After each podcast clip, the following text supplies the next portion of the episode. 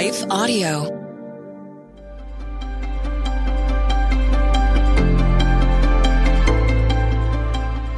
Welcome to Crosswalk the Devotional. We're glad to have you listening with us. Today's topic is trust. We'll return with the devotion after a brief message from one of our sponsors.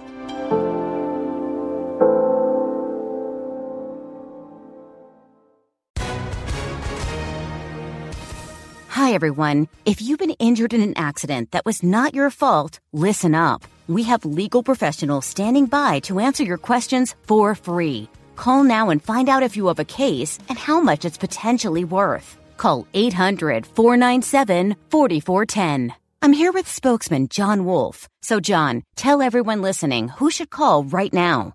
Well, Maria, first off, thank you for having me here. It's always nice to answer the listeners' questions. Now, as far as who should call in, anyone who's been injured in an accident and think you deserve compensation, give us a call right now. 800 497 4410. You'll find out if you have a case and how much it's potentially worth. Thanks, John. You heard it, folks. Take advantage of this opportunity and call now 800 497 4410. Advertisement sponsored by Legal Help Center may not be available in all states.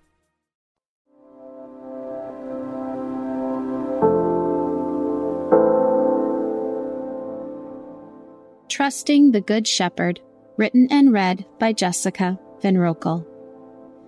The Lord is my shepherd, I shall not want. He makes me lie down in green pastures. He leads me beside still waters. He restores my soul. He leads me in paths of righteousness for his name's sake. Psalm 23, 1 through 3. The other day I found myself in a tailspin of negative thoughts. Nothing I had was enough, nothing I did was sufficient, and everything I did was a failure. I know the truth that God is enough, that He is sufficient, and that He is my success, but I struggled to believe it. I tend to compare myself to others, which leads to discontent and discouragement. I look at someone else's strengths and compare them to my weaknesses. Maybe they look the way I wish I looked or their family discussions are rich and varied, and maybe they have the success in ministry that I want. Comparing myself to others is like a sheep looking with longing at another field and missing the bounty of the field its shepherd brought her to. Life circumstances don't have to be devastating to lead us away from our shepherd, but they do reveal our belief system. At times, what we believe in our heart does not match what we say and think. I can trust the Good Shepherd because he is my shepherd, but sometimes I don't act like it, especially when I fall in the comparison trap. When we begin to compare, we begin to shepherd ourselves. We tell the Good Shepherd that he can take a back seat because it's our hand on the wheel and foot on the gas. But shepherding ourselves leads to our needing rescue. Will we allow ourselves to be rescued? Or will we continue to run away from him? In Psalm 23, David compares God to a shepherd to create a picture in our mind of God's great love and care for us. Jesus uses the same metaphor in John 10 to reveal a similar picture.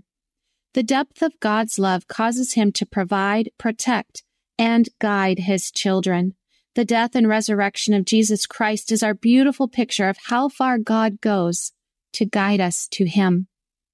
To not want means we will have everything we need to accomplish God's purpose in our lives, whether that's parenting our children, providing for our family, or serving in our church.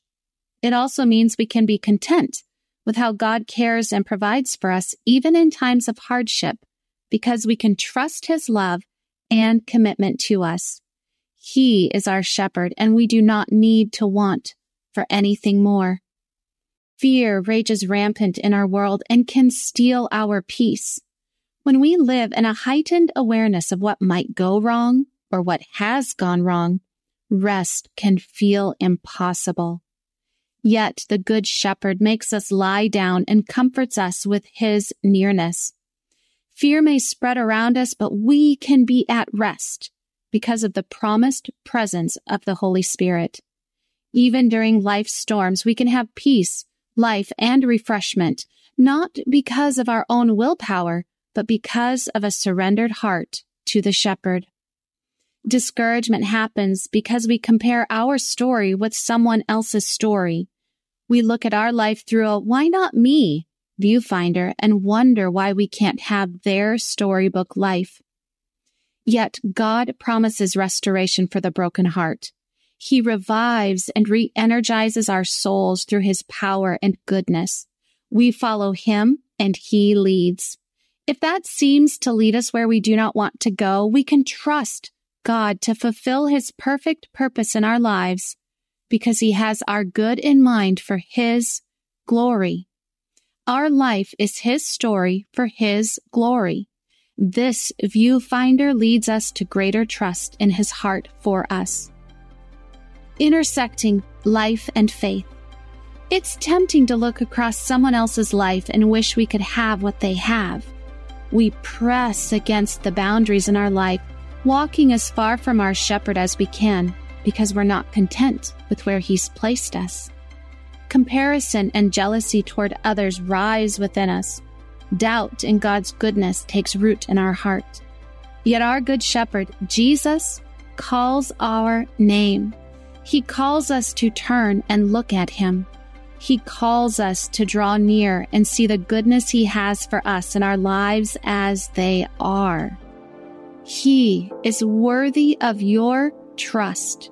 He won't lead you where he won't go with you. And he has refreshment waiting for you when you draw near to him. The Crosswalk Devotional is a production of Life Audio and Salem Media. If you liked what you heard today, please take a second to rate and review this podcast in your favorite podcast app so that more listeners like you can find the show. For more faith filled, inspirational podcasts, visit us at lifeaudio.com.